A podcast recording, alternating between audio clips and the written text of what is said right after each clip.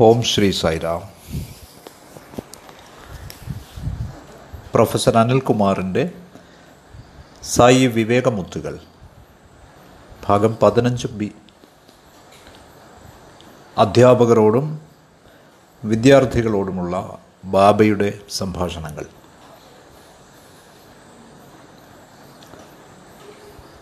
സ്വാമി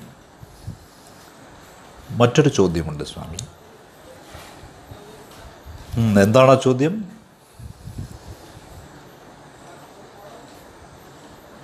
ഞാനൊരു തെറ്റ് ഒരു പാപം ചെയ്യുന്നുവെന്ന് സങ്കല്പിക്കുക അതെന്നെ മാത്രമേ ബാധിക്കുകയുള്ളൂ അതോ മുഴുവൻ കുടുംബത്തെയും ബാധിക്കുമോ?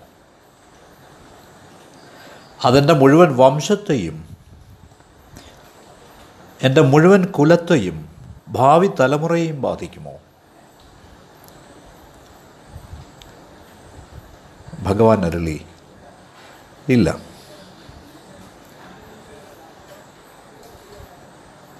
ഒരു വ്യക്തിയുടെ പാപം ആ കുടുംബത്തിന്റെ മുഴുവൻ അധപ്പതനത്തിന് കാരണമാക്കുകയില്ല. ഓ അങ്ങനെയാണോ സ്വാമി? എങ്കിൽ ഞാൻ മറ്റൊരു ചെറിയ ചോദ്യം ചോദിച്ചോട്ടെ? ചോദിക്കൂ. രാവണൻ ലങ്ക വംശജരുടെ എല്ലാം അധപതനത്തിന് നാശത്തിന് കാരണക്കാരനായില്ലേ? രാവണന്റെ പ്രവർത്തികൾ മൂലം അദ്ദേഹത്തിന്റെ മുഴുവൻ സഹോദരങ്ങൾ മുഴുവൻ കുട്ടികൾ എല്ലാവരും യുദ്ധത്തിൽ മരിച്ചില്ലേ? ഇത് വാസ്തവമല്ലേ സ്വാമി? അവിടുന്ന് ഇപ്പോൾ പറഞ്ഞത് ഒരാൾ ഇതിനൊന്നും ഉത്തരവാദിയാവില്ല എന്നാണ്. ദയവ് ചെയ്ത് വിശദീകരിക്കാമോ? സത്യം പുറത്ത് കൊണ്ടുവരാനുള്ള ചോദ്യമായിരുന്നു ഇത്. ഭഗവാൻ ഇത് നന്നായി അറിയാം. ഇവിടെ നാട്യങ്ങളൊന്നുമില്ല. പക്ഷേ എനിക്കിതിൽ നിന്ന് രക്ഷപ്പെട്ടേ മതിയാവും. പക്ഷേ അവിടുന്ന് ഒരിക്കലും നമ്മെ പുറത്ത് കിടക്കാൻ അനുവദിക്കില്ല. കെണിയിൽ അകപ്പെട്ട എലി പോലെയാണ് നാം. അതിനാ കെണിയിൽ നിന്ന് പുറത്തു ചാടാനാവില്ല. അപ്പോൾ സ്വാമി പറഞ്ഞു ഓഹോ അതെയോ? അല്ല.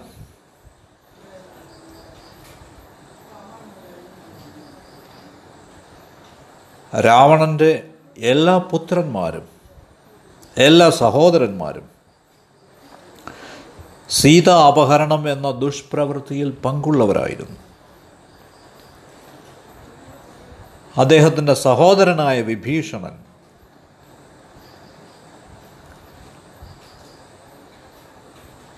വിയോജിപ്പുമായി വന്നു. അയാൾ രക്ഷപ്പെട്ടില്ലേ? രാവണൻ തന്റെ കുലത്തിന്റെ മുഴുവൻ നാശത്തിന് കാരണക്കാരനായിരുന്നുവെങ്കിൽ വിഭീഷണനും നശിക്കപ്പെടുമായിരുന്നു. പക്ഷേ വിഭീഷണൻ നശിപ്പിക്കപ്പെട്ടില്ല. എന്തുകൊണ്ട്? അദ്ദേഹം വിയോജിച്ച് പുറത്തു വന്നതുകൊണ്ട്. ബാക്കിയുള്ള ആളുകൾ മാത്രമാണ് നശിച്ചത്. കാരണം അവർക്ക് ഈ ദുഷ്പ്രവർത്തികളിലെല്ലാം അവരുടേതായ പങ്കുണ്ടായിരുന്നു. ഓ സ്വാമി. അവിടുന്ന് എപ്പോഴും സത്യമാണ് പറയുന്നത്. ഭഗവാൻ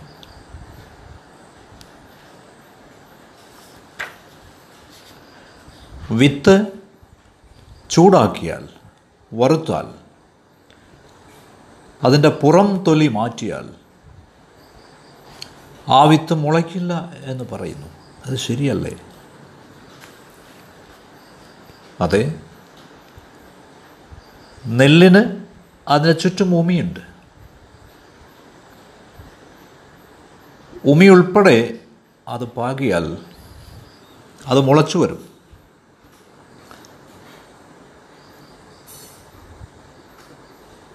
എന്നാൽ ഈ ഉമിയൊന്നും ഇല്ലാത്ത അരി കുഴിച്ചിട്ടാൽ അതൊരിക്കലും കിളിർക്കില്ല.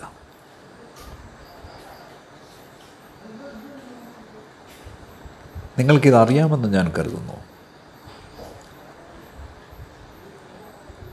റഷ്യയിൽ നിങ്ങൾക്ക് അരിയുണ്ട് പക്ഷേ നിങ്ങളത് കഴിക്കുന്നില്ല. ശരിയല്ലേ? നിങ്ങളത് ഉരുളക്കിഴങ്ങുമായി ചേർത്ത് വ്യത്യസ്ത പച്ചക്കറികൾ ചേർത്ത് കഴിക്കുന്നു. ശരിയല്ലേ? അവിടെ വരുമ്പോൾ എനിക്കും തരണം കിട്ടും. ഞാൻ അവിടെ എത്താനായി പ്രാർത്ഥിക്കുകയാണ്. അവസരത്തിനായി ഉരുളക്കിഴങ്ങ് കഴിക്കാനല്ല. ഞാൻ എന്റേതായ ചൂടുള്ള അച്ചാർ കൊണ്ടുവരുന്നുണ്ട്. സ്വാമി ദയവായി വിശദീകരിച്ചാലും ഞാൻ എന്റെ എല്ലാ പാപങ്ങളും എന്റെ കർമ്മങ്ങളുടെ പരിണത ഫലങ്ങളും എന്റെ ദുഷ്പ്രവൃത്തികളുടെ ഫലങ്ങളും എരിച്ചു കളഞ്ഞാൽ ഞാൻ എന്റെ പാപങ്ങളുടെ ഫലത്തിൽ നിന്ന് മുക്തനാവുമോ അവിടുന്ന് ചോദിച്ചു ഓ നീ എങ്ങനെയാണ് അവ എരിക്കാൻ പോകുന്നത്? ഗ്യാസ് സ്റ്റൗ ഉപയോഗിച്ചാണോ? അല്ല. നീ അവയെ ജ്ഞാനത്തിന്റെ അഗ്നിയിൽ ഇരിക്കണം.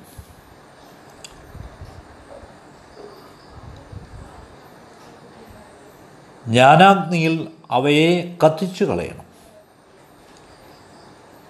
നിന്റെ എല്ലാ കർമ്മങ്ങളുടെയും പാപങ്ങളുടെയും ഫലം ആ ജ്ഞാനാഗ്നിയിൽ വെണ്ണീറാവണം.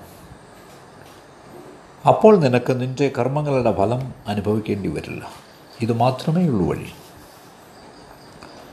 ഓ സ്വാമി അങ്ങനെയാണോ? എങ്കിൽ എനിക്ക് കർമ്മം കൂടാതെ നേരെ ജ്ഞാനത്തിലേക്ക് പോകരുതോ? എന്തുകൊണ്ട് കർമ്മം പിന്നീട് ജ്ഞാനം? എന്തുകൊണ്ട് ജ്ഞാനത്തിലേക്ക് നേരിട്ട് പോയിക്കൂടാ? അവിടുന്ന് അരളി. അത് അസാധ്യമാണ്. ആദ്യം കർമ്മം അത്യാവശ്യമാണ്. അത് കർമ്മത്തിന്റെ അനുഭവം നിങ്ങൾക്കുണ്ടാക്കും. ജ്ഞാനത്തിന്റെ രൂപത്തിലുള്ള കർമാനുഭവം. എന്നിട്ട് അവസാനമായി സ്വാമി കവിത നിറഞ്ഞ അനുപ്രാസങ്ങൾ നിറഞ്ഞ ഈ വസ്തുതകൾ പരാമർശിക്കുകയുണ്ടായി. കർമ്മലോനി മർമ്മ. മർമ്മ എന്നാൽ രഹസ്യം. കർമ്മലോനി മർമ്മ എന്നാൽ കർമ്മത്തിന്റെ രഹസ്യം അഥവാ കർമ്മത്തിന്റെ പ്രസക്തി. മർമ്മലോനി ധർമ്മ എന്ന് വെച്ചാൽ ധർമ്മരഹസ്യം. അത് നിങ്ങളെ ബ്രഹ്മത്തിലേക്ക് ഈശ്വരനിലേക്ക് നയിക്കും. അവിടുന്ന് ഉപയോഗിച്ച നാല് വാക്കുകൾ ഇതാണ് കർമ്മം പ്രവൃത്തി. ഒരുവൻ അതിന്റെ രഹസ്യം മർമ്മം അറിയണം. അതവന്റെ ധർമ്മമാണ് റൈറ്റിയസ്നെസ് അത് നിങ്ങളെ ബ്രഹ്മത്തെ അനുഭവിക്കാൻ പ്രാപ്തനാക്കും. കർമ്മം മർമ്മം ധർമ്മം ബ്രഹ്മം. നോക്കൂ എത്ര സുന്ദരമാണ്. അപ്പോൾ സംഗീതം ആരംഭിച്ചു. ഭഗവാന് ഭജൻ ഹാളിലേക്ക് പോകാൻ സമയമായി. കുട്ടികൾ ഭജനയ്ക്ക് വേണ്ടി അവരുടെ ഉപകരണങ്ങൾ ഒരുക്കുകയായിരുന്നു. സ്വാമി എഴുന്നേറ്റ് പറഞ്ഞു ഓ എനിക്ക് പോവാൻ നേരമായി. ഞാൻ നിങ്ങളുടെ ഒപ്പം ഒത്തിരി സമയം ചെലവിട്ടു. ഒത്തിരി ഒത്തിരി കാര്യങ്ങൾ ചർച്ച ചെയ്തു. കുട്ടികളെ നിങ്ങൾക്ക് കേൾക്കാമായിരുന്നോ? നിങ്ങൾക്കെല്ലാവർക്കും ഞാൻ പറയുന്നത് മനസ്സിലായിരുന്നോ? ഞാൻ വളരെ ശബ്ദം താഴ്ത്തിയാണ് സംസാരിച്ചിരുന്നത്. ഞാൻ മിണ്ടാതിരിക്കേണ്ടതായിരുന്നു പക്ഷേ അതെന്റെ പ്രകൃതമല്ല. ഞാൻ എന്തു ചെയ്യട്ടെ? ഞാൻ പറഞ്ഞു സ്വാമി അവിടുന്ന് പറയുന്ന ഓരോ കാര്യവും ഞാൻ കുറിച്ചെടുക്കുന്നുണ്ട്. അത് ഞാൻ എല്ലാവർക്കും വിശദീകരിച്ചു കൊടുക്കാം. ഓഹോ. നീ എപ്പോഴാണ് ഇതൊക്കെ എഴുതാൻ പോകുന്നത്? എപ്പോഴാണ് നീ ഇവയുടെ ഫെയർ കോപ്പി തയ്യാറാക്കുന്നത്? എപ്പോഴാണ് ഇവ എഡിറ്റ് ചെയ്യുന്നത്? എന്നിട്ട് എപ്പോഴാണ് ഇവ പറഞ്ഞു കൊടുക്കാൻ പോകുന്നത്? ആളുകൾക്ക് ബുധനാഴ്ച വിശന്നിരിക്കുകയാണെങ്കിൽ ഇപ്പോൾ നീ അവരോട് കാത്തിരിക്കാൻ പറഞ്ഞിട്ട് അവരെ ഞായറാഴ്ച സദ്യയ്ക്ക് വിളിക്കുന്നു. അവർ വിശന്നിരിക്കുമ്പോഴാണ് അവർക്ക് ആഹാരം കൊടുക്കേണ്ടത്. അവരറിയാൻ ആഗ്രഹിക്കുന്ന സമയത്താണ് നീ അവരോട് പറയേണ്ടത്. എന്തു പറയാനാണ്? ഞാൻ നാളെ പറയാം എന്ന് പറയുന്നതിലെ തമാശ എന്താണ്? എല്ലാവരും ചിരിയോട് ചിരി. അതോടെ ആ ദിവസത്തെ മീറ്റിംഗ് കഴിഞ്ഞു. എന്റെ സുഹൃത്തുക്കളെ ഇതോടുകൂടി രണ്ടായിരത്തി ഒന്ന് ജൂലൈയിലെ രണ്ട് ഉപാഖ്യാനങ്ങൾ അവസാനിക്കുകയാണ്. ഞാൻ മുമ്പ് പറഞ്ഞതുപോലെ തെലുങ്ക് സനാതന സാരഥിയുടെ ലക്കങ്ങളിൽ പ്രസിദ്ധീകരിച്ച ആർട്ടിക്കിൾസാണിവ. തെലുങ്ക് സംസാരിക്കുന്ന ആളുകൾക്ക് ഇവ പെട്ടെന്ന് മനസ്സിലാവും. അവർ നേരത്തെ തന്നെ ഈ കഥകൾ കണ്ടിരിക്കും.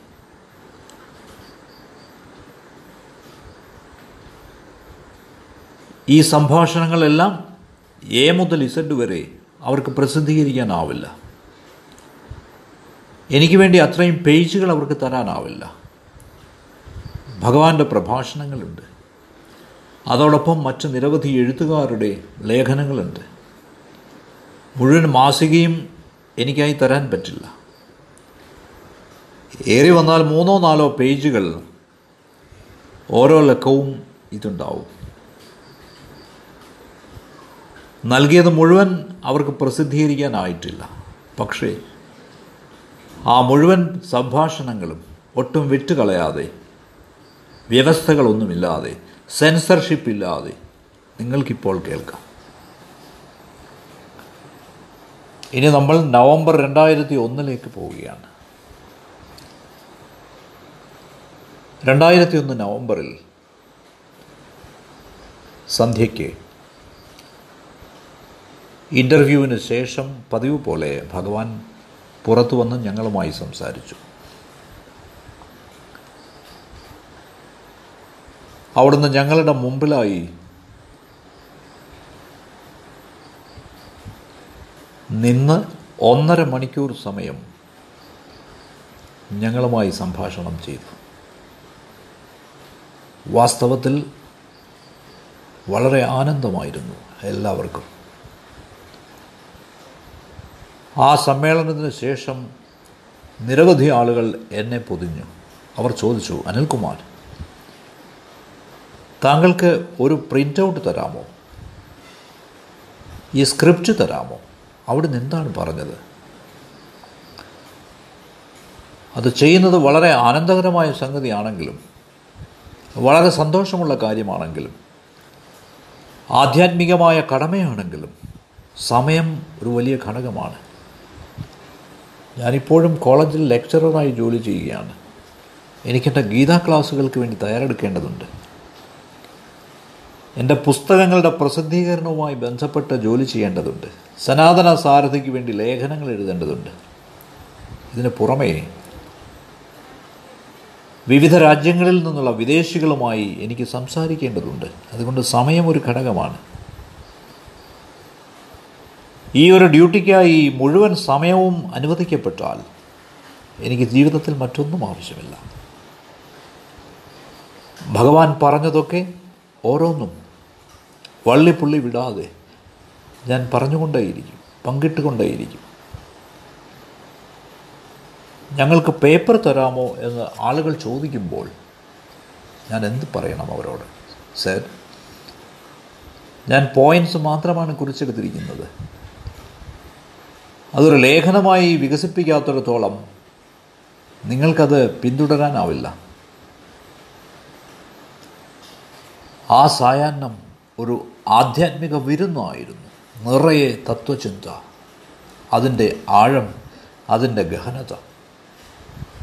ഞാൻ ഓർക്കുന്നിടത്തോളം നിങ്ങളുമായി പങ്കുവയ്ക്കാം. ഭഗവാൻ മൂന്ന് വാക്കുകൾ പരാമർശിക്കുകയുണ്ടായി. ഒന്ന് ദേഹാത്മാവ്. രണ്ട് ജീവാത്മാവ്. മൂന്ന് പരമാത്മാവ്. ദേഹാത്മാവ് ജീവാത്മാവ് പിന്നെ പരമാത്മാവ്.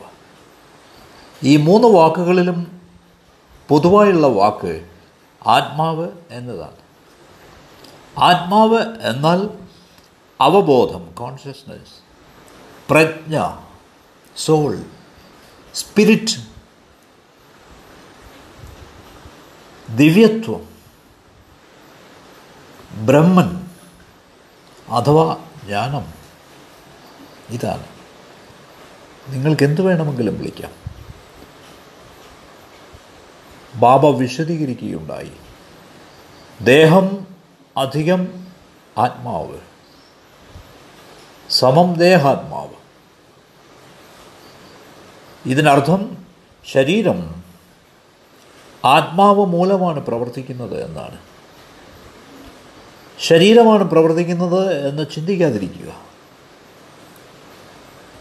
ഈശ്വരത്വം ഇല്ലെങ്കിൽ കൈകൾക്ക് നീങ്ങാനാവില്ല ചലിക്കാനാവില്ല. അസാധ്യമാണത്. ഈശ്വരത്വമില്ലെങ്കിൽ എനിക്ക് സംസാരിക്കാനാവില്ല. അതുകൊണ്ട് ശരീരം പ്രവർത്തന സജ്ജമാകുന്നത് നിർവഹണപരമാവുന്നത് സഫലമാവുന്നത് ആത്മാവ് കാരണമാണ്. ഇത് വ്യക്തമാണോ? അതുകൊണ്ട് ശരീരം അധികം ആത്മാവ് സമം ദേഹാത്മാവ്. ഇനി ഭഗവാൻ രണ്ടാമത്തെ വാക്ക് വിശദീകരിക്കുകയുണ്ടായി. ജീവൻ അധികം ആത്മാവ് സമം ജീവാത്മാവ് ഇൻഡിവിജ്വൽ സോൾ ഭഗവാൻ വ്യക്തമായി വിശദീകരിക്കുകയുണ്ടായി. മുമ്പ് ദേഹാത്മാവിൽ ശരീരം മാത്രമേ ഉള്ളൂ. ഇപ്പോൾ ശരീരം അധികം മനസ്സ് അധികം ആത്മാവ്. അതാണ് ജീവാത്മാവ്. ഇത് വ്യക്തമാണോ? ശരീരവും മനസ്സും ആത്മാവും കൂടി ചേരുമ്പോൾ ജീവാത്മാവ് ഇൻഡിവിജ്വൽ സോൾ എന്നാൽ ദേഹാത്മാവ് എന്നത് ശരീരം പ്ലസ് ആത്മാവ് മാത്രമാണ്. ഇനി മൂന്നാമത്തേത് പരമാത്മാവ്. പരം എന്നാൽ അത്യുന്നതം അതീന്ദ്രിയം. പരമോന്നതം സുപ്രീം സർവവ്യാപകമായത് എല്ലായിടത്തും നിറഞ്ഞത്. പ്രാപഞ്ചിക അവബോധം യൂണിവേഴ്സൽ കോൺഷ്യസ്നസ് ഭഗവാൻ പറഞ്ഞത് പരമാത്മാവ് ഈ പ്രാപഞ്ചിക അവബോധം സംഭവിക്കുന്നതിനെല്ലാം നിത്യസാക്ഷിയാണെന്നാണ്. എറ്റേണൽ വിറ്റ്നസ് സ്വാമി ഒരു ഉദാഹരണം നൽകുകയുണ്ടായി. ഒരുവന് അവന്റെ ശരീരത്തിൽ തീവ്രവേദനയാണെന്ന് കരുതുക. അവന് ഒരു ഇഞ്ചക്ഷൻ കൊടുക്കുന്നു. അതവനെ അബോധാവസ്ഥയിലാക്കുന്നു.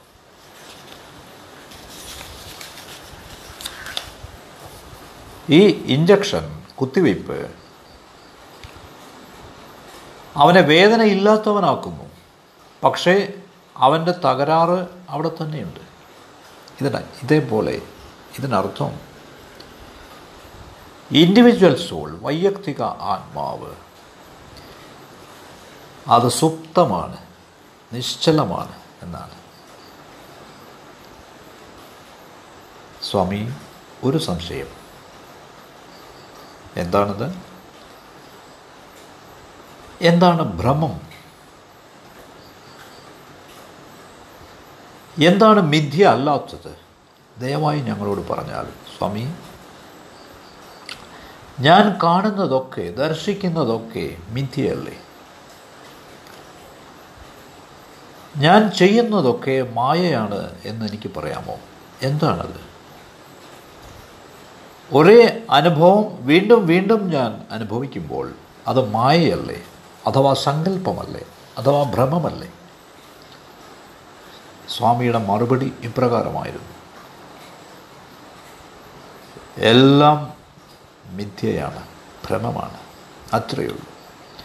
ആവർത്തിക്കുന്നതാവട്ടെ ആവർത്തിക്കുന്നതാവാ ആവർത്തിക്കാത്തതാവട്ടെ ഓരോന്നും മിഥ്യയാണ് ഭ്രമമാണ്.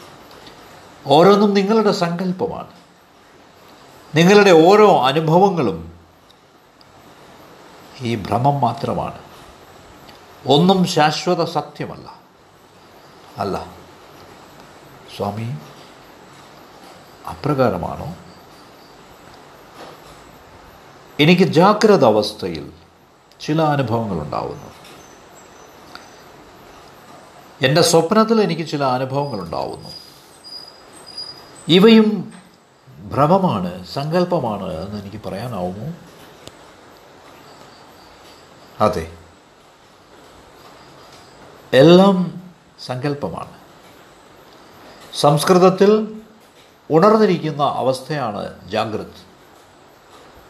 സ്വപ്നാവസ്ഥ പിന്നെ ഗാഠനിദ്ര സുഷുപ്തി.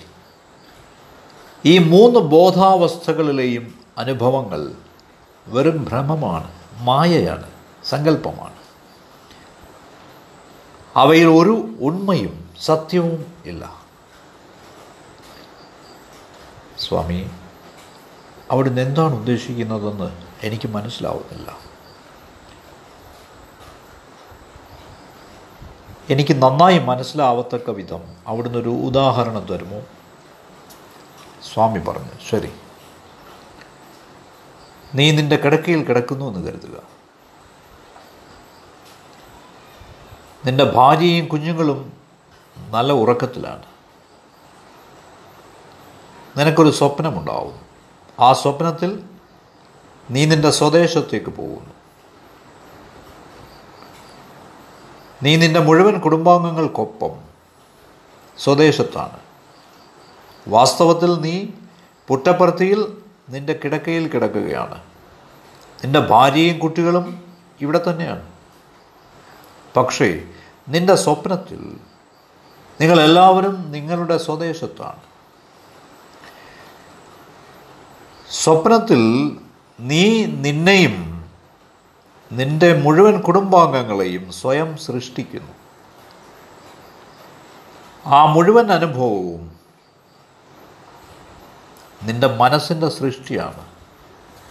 അതുകൊണ്ട് അതൊരു ഭ്രമമാണ് മായയാണ്. എങ്ങനെ അത് സത്യമാവാൻ പറ്റും? നീ ഉണരുമ്പോഴേക്കും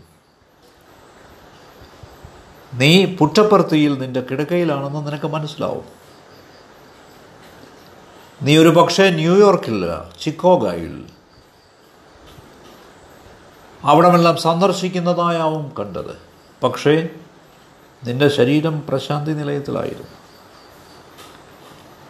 അതുകൊണ്ട് ഏത് ബോധതലത്തിലെ അനുഭവമായാലും അവയെല്ലാം സങ്കല്പങ്ങളാണ്.